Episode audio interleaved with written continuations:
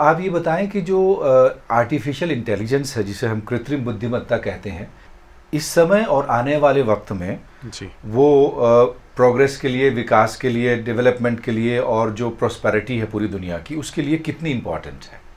ये बहुत ही important development है जो आर्टिफिशियल इंटेलिजेंस रिसेंटली इसमें जो डेवलपमेंट्स हुई हैं।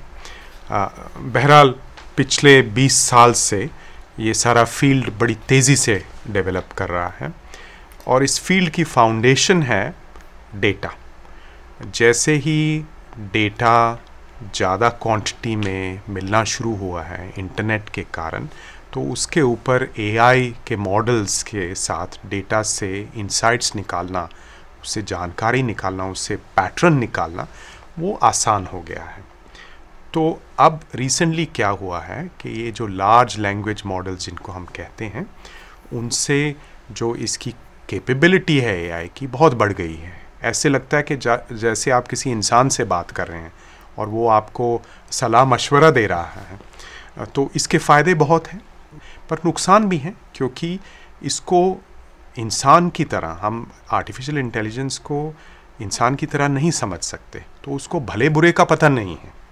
और सच झूठ का भी पता नहीं। जी शुक्रिया। ज़ाहिर सी बात है इसके फ़ायदे हैं तो नुकसान भी हैं और उसमें एक सबसे बड़ा नुकसान अभी देखने में आया है कि एआई का इस्तेमाल बहुत सारे सोशल मीडिया प्लेटफॉर्म या हम जो कहें कि मॉडर्न टेक्नोलॉजी जो है उसके जो तमाम जो हमारे रूप हमारे सामने हैं तो बहुत सारा मिसयूज़ होने लगा है। उसमें ख़ास तौर से आते हैं तो मिस इन्फॉर्मेशन डिस इन्फॉर्मेशन और हेट स्पीच बहुत बड़ी सामने आ रही है। तो इसमें ये बताइए कि ये किस तरह से मिसयूज़ हो रहा है? कौन कौन से प्लेटफॉर्म ख़ास जहाँ से चिंताजनक यूज़ हो रहा है इसका? इसमें देखिए, तीन चीज़ें हैं जो बहुत चिंताजनक, जनक हैं। सबसे पहली कि आप मैनिपुलेट होते हैं। जैसे आप सोशल मीडिया प्लेटफॉर्म पे जाते हैं ई कॉमर्स वेबसाइट्स पे जाते हैं तो आपको एआई आपकी जो हैबिट्स हैं पुरानी जो आपने पहले जिन चीज़ों पे क्लिक किया जो आपका डेटा है उसको लेकर वो आपको मशवरा देती है कि आप ये ख़रीद लें और ये या ये पढ़ें आप।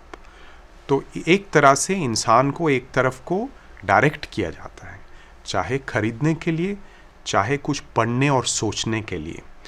तो उसमें मैनिपुलेशन का बहुत ज़्यादा पोटेंशल है कि आप जैसे आ, किसी पॉलिटिकल पार्टी की तरफ़ इंक्लाइंड है तो उसी के मैसेजेस उसी तरह के मैसेजेस आपको आने शुरू हो जाएँगे। तो उससे क्या होता है कि आपकी जो नज़रिया है, वो नैरो होता जाता है। और इससे रिलेटेड एक दूसरी बात है कि ये जो एल्गोरिथम्स हैं, जो ए एल्गोरिथम्स हैं, वो एंगेजमेंट जो आपका उसके साथ रिलेशनशिप है वेबसाइट के साथ प्लेटफॉर्म के साथ, उसको बढ़ावा देना चाहती हैं।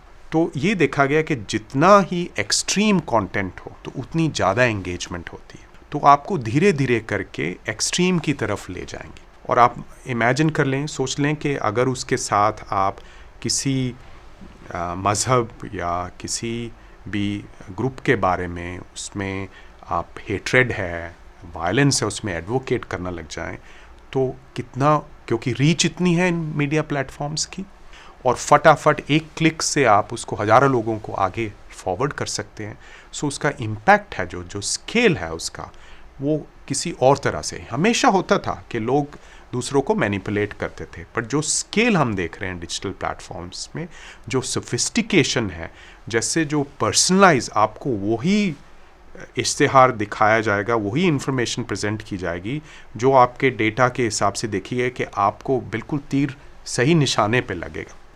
आप ये कह रहे हैं कि ये एक तरह से बहुत ख़तरनाक भी है और ये डेमोक्रेसीज़ के लिए, लोकतंत्र के लिए, क्योंकि आपकी राय को और जो सिटीजन्स हैं या वोटर्स हैं, उनकी राय को इन्फ्लुएंस करने के लिए और यहाँ तक कि जो ह्यूमन राइट्स हैं उनके लिए भी तो ये कितना बड़ा ख़तरा आपकी नज़र में है? देखिए, जैसे हम यूनाइटेड नेशंस में जो क्लाइमेट चेंज है या हेल्थ रिलेटेड जो इन्फॉर्मेशन है वो बहुत ज़रूरी है कि सही तरीके से उसको प्रेजेंट किया जाए और लोग उसको ध्यान से देखें, सुने।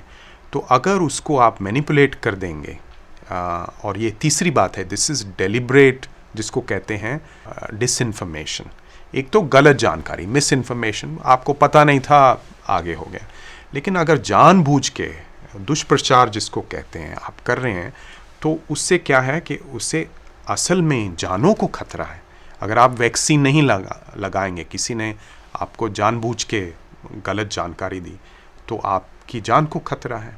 क्लाइमेट चेंज के बारे में अगर गलत जानकारी आगे बढ़ेगी तो हम सही उपाय नहीं कर पाएँगे उसके लिए। और जो आपने लोकतंत्र की बात की, आजकल जो है जो पुराने मीडिया के साधन हैं, वो कम इस्तेमाल हो रहे हैं। लोग अखबार कम पढ़ते हैं, रेडियो कम सुनते हैं तो उनको जो इन्फॉर्मेशन आ रही है, युवा हैं खास करके, उनको जो इन्फॉर्मेशन आ रही है, वो स्मॉल बाइट साइज़ में आ रही है।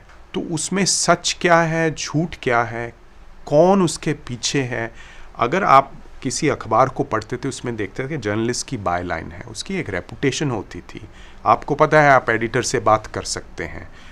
एक ट्रांसपेरेंसी थी। अब वो ये एआई के कारण डिजिटल प्लेटफॉर्म्स के कारण, वो ट्रांसपेरेंसी कम हो गई है। लेयर्स बन गई हैं तो आपको पता नहीं लगता कि कहाँ मैं जाऊँ। अगर आपको लगता है कि आपको कोई गलत जानकारी दी गई है, या किसी तरह से आपका नुकसान हुआ है तो आप किससे जाके शिकायत करें? और अकाउंटेबिलिटी का भी इशू है इसमें। ख़ास तौर से जो ये तमाम सोशल मीडिया प्लेटफॉर्म्स हैं तो क्या ये कंपनियाँ इस चीज़ को समझती हैं, इसके ख़तरे को? और अगर समझती हैं तो ये कहाँ है स्थिति? ये जो ख़तरा है या चिंता है, उसको एड्रेस करने के लिए। स्थिति अच्छी नहीं है। ये मैं ज़रूर कहूँगा कि अवेयरनेस बड़ी है और रिस्पॉन्सिवनेस बड़ी है, पर अभी भी हम जिस तरह की स्थिति होनी चाहिए, उससे बहुत दूर हैं। आपको मैं दो तीन उदाहरण देता हूँ। पहली तो ये जो बड़े प्लेटफॉर्म हैं, जो इनकी मार्केट्स हैं जैसे हिंदुस्तान में कह लीजिए, कुछ साल पहले तक सबसे बड़ा जो प्लेटफॉर्म था, हिंदुस्तान में जो कंप्लेंट्स हैं उनको हैंडल करने के लिए एक स्टाफ था। मतलब उससे मीनिंगफुल क्या फॉलो अप कर सकते हैं अगर प्रॉब्लम्स हैं कुछ? तो एक तो स्टाफिंग की कमी है। कंटेंट जो उस एरिया से, जिस लैंग्वेज में कंटेंट आ रहा है, अगर जैसे बर्मीज़ भाषा में आ रहा है या बंगाली में आ रहा है, उसको समझने वाला स्टाफ नहीं है। तो अगर उस पर गलत कंटेंट फैल रहा है extremist content violent content propagate कर रहा है तो उसको समझने वाला भी कुछ चाहिए और स्टाफ चाहिए जो उसको एड्रेस करे तो इन प्लेटफॉर्म्स ने इन चीज़ों में बहुत कम इन्वेस्ट किया। अब ठीक है, थोड़ा बढ़ रहा है बट फिर उसका ऊपर नीचे होता रहता है। अभी भी देखिए recently trust and safety teams काफ़ी प्लेटफॉर्म्स की उनको कम स्लैश किया गया। तो वो तो गलत बात है, उसको चेंज होना चाहिए। दूसरा ये है कि इसमें जो अकाउंटेबिलिटी जो रिड्रेसल मैकेनिज्म है कि अगर कोई चीज़ गड़बड़ हो जाती है तो उसको कैसे फटाफट उसको ठीक कैसे किया जाए वो आ, अभी इतना मज़बूत नहीं है। मैंने तो आपको दो तीन उदाहरण दिए हैं तो सेक्रेटरी जनरल इस बात से बहुत चिंतित हैं। वो चाहते हैं कि ये जो प्लेटफॉर्म्स हैं अपनी जिम्मेवारी समझें और इसमें इन्वेस्ट करें इन चीज़ों में और कोड्स ऑफ़ कॉन्डक्ट को फॉलो करें। जो उन्होंने इस हफ़्ते में रिलीज़ किया एक पॉलिसी ब्रीफ लॉन्च किया है, जिसमें उन्होंने ये इंटेग्रिटी ऑफ़ पब्लिक इन्फॉर्मेशन की बात की है, कि जिस पे दुनिया जो पब्लिक रिलाई करती है जिस इंफॉर्मेशन में, कैसे हम उसको समझें कि ये ठीक है या गलत है, ये मैनिपुलेट हुआ है तो उसमें कोड ऑफ़ कॉन्डक्ट होना चाहिए, ये सारे डिजिटल प्लेटफॉर्म्स को, उसको फॉलो करना चाहिए। ये बात सही है कि इसको हम, हमें ध्यान से करना चाहिए, समझदारी से करना चाहिए, क्योंकि फ्रीडम ऑफ़ एक्सप्रेशन की भी बात है इसमें। हम सब लोगों का लोकतंत्र में और यूएन ह्यूमन राइट्स कन्वेंशंस के तहत ये हक है कि हम अपने आप को एक्सप्रेस कर सकें। डेमोक्रेसी में बहुत ज़रूरी है। तो ये भी नहीं कि आप उस पर सेंसरशिप ही लगा दें, उसको बंद ही कर दें। तो इसमें समझदारी की बात है कि दोनों चीज़ों को हम बैलेंस करके, और यही सेक्रेटरी जनरल ने प्रेजेंट किया है। एक तो फ्रीडम ऑफ़ एक्सप्रेशन अभिव्यक्ति की आज़ादी और हेट स्पीच में बहुत फाइन बैलेंस है। जैसा आपने कहा कि कहाँ से वो हेट स्पीच शुरू हो सकती है। तो क्या आपको लगता है कि देशों के स्तर पर या कोई इंटरनेशनल ऐसा मैकेनिज्म होना चाहिए जो फोर्सफुल हो? क्योंकि ये समस्या बहुत छोटी नहीं है। अब तो आपको लगता है कि क्या ऐसा कोई मैकेनिज्म है वजूद में? तो आपके हिसाब से क्या स्थिति है? आप सही कह रहे हैं ये ग्लोबल चैलेंज है। सारी दुनिया के लिए एक चैलेंज है। एक बहुत ही अहम प्रोसेस यहाँ पे शुरू हुआ है। अगले साल एक समिट ऑफ़ द फ्यूचर होगा। तो ये प्रपोज़ किया गया है कि एक ग्लोबल डिजिटल कॉम्पैक्ट बनाया जाए अगले साल समिट ऑफ़ द फ्यूचर पे। और उसकी प्रोसेस शुरू हो गई है रवांडा और स्वीडन के जो यहाँ पे एम्बेसडर हैं वो उसको आ, आ, आगे लेके जा रहे हैं। अगर हमें एक ऐसा डिजिटल फ्यूचर बनाना है जिसमें सब लोग सेफ़ अपने आप को समझ सकें, जो ओपन हो, जो इंक्लूसिव हो। ऐसे ना हो कि तीन बिलियन लोग हैं, उनके पास तो इंटरनेट का कोई कनेक्शन नहीं है। जहाँ कनेक्शन है तो महँगा है। या आपका डेटा कोई और इस्तेमाल कर रहा है, आपका तो कंट्रीब्यूशन नहीं है डिजिटल इकोनॉमी और हमें एक एक्शन फ्रेमवर्क चाहिए। उसमें जो क्लियर ऑब्जेक्टिव्स हों कि हमें क्या अचीव करना है और एक्शंस हों कैसे अचीव करना है।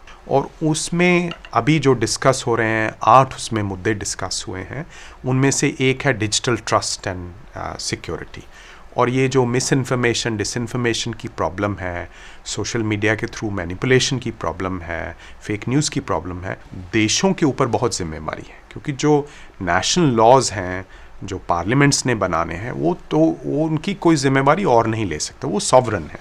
लेकिन यूएन के लेवल पे इंटरनेशनल लेवल पे, हम एक फ्रेमवर्क दे सकते ये भी नहीं होना चाहिए कि आप ऐसे नेशनल लॉ बना दें कि वो बिल्कुल सेंसरशिप लगा दें, लोगों का मुँह बंद कर दें।